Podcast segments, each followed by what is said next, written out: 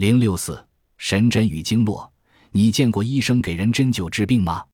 那些医生用小针在穴位上扎，这叫针刺；或者扎针之后，在针尾巴上裹点酒溶，再用火点燃，这叫灸。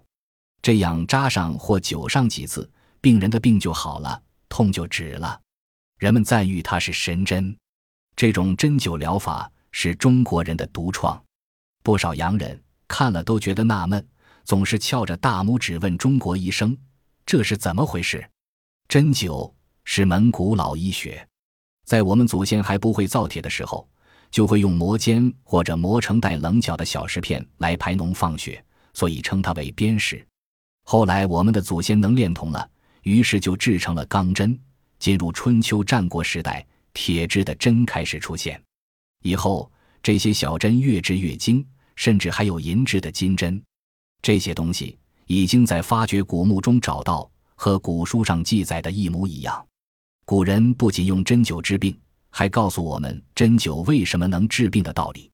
这套道理很重要，这就是有名的经络学说。经就是路，络就是网，合起来的意思就是人体内部有许许多多微细的小道，互相连接，像网一样的布满全身，这就是络。在身体表面分布着十二条线路，各有各的起点和终点，这就是经脉，很像大城市里彼此通连的道路。每条经脉也像公共汽车线路一样有好些站，不过古人给它起的名字叫做穴位。那么，人为什么会有这些经络？古人说，这么多的通道，一是为了让身体里的气和血能周流全身，这样生命才能维持。古人又说。人的得病和疼痛，都是因为这些通道被堵不通的缘故，所以古人有句名言，叫做“不通则痛”。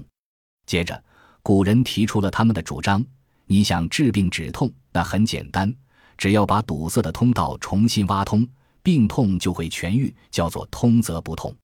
可是有个问题，大家一定会问：经络看不见、摸不着，谁知道它堵了没有？堵在哪条道上？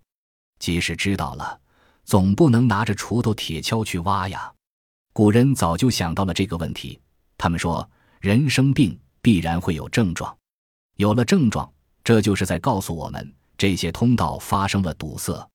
病痛不同，症状也不一样。根据不同的症状，就能判断哪些通道被堵了。因为不同的内脏有专线和身体表面的大通道、经脉相连。只要在穴位上用针去刺，或者用艾去灸，那些通道就会把针灸的作用传到有病痛的地方，于是堵塞被打通，病痛也就消失了。这就是针灸为什么能治病痛的道理。我们的祖先想的真妙。古人可以这么说，可是作为医学科学，不是道理上讲得通就行的，必须拿出真凭实据。也就是说，你得拿出经络来给人看，或者用别的方法证明经络的存在。因为科学必须实实在在，不能有半点虚假。古人所根据的是扎针之后的感觉，一针扎在穴位上，往往使人产生又酸又麻又胀的感觉，这就叫的气。有意思的是，这种感觉会沿着一定的走向向上或向下扩散，把这些扩散的线路连接起来，就成了一条线。这条线就是一条经脉。我们全身的正式经脉一共有十二条。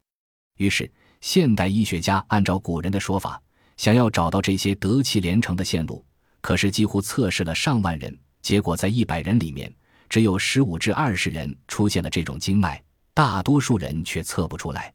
这些医学家不光凭人的感觉，还使用现代科技的方法进行了测定，结果也不乐观。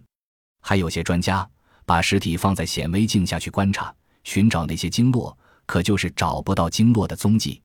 但这种得气的感觉，只能把针扎在穴位上才会出现，扎在身体的其他地方，除了痛，绝对引不出酸麻胀的奇特感觉，这又怎么解释呢？而且，针灸也确实能够治好一些病痛，这也是事实。世界卫生组织在一九八零年列出四十三种疾病，推荐各国采用针刺方法去治疗。我国的针灸学家认为，有三百种疾病用针刺治疗有效。针灸对有些病痛确实有效，它的野病道理却又说不清楚。古人的经络之说，现代人在目前又无法做出有力的证实。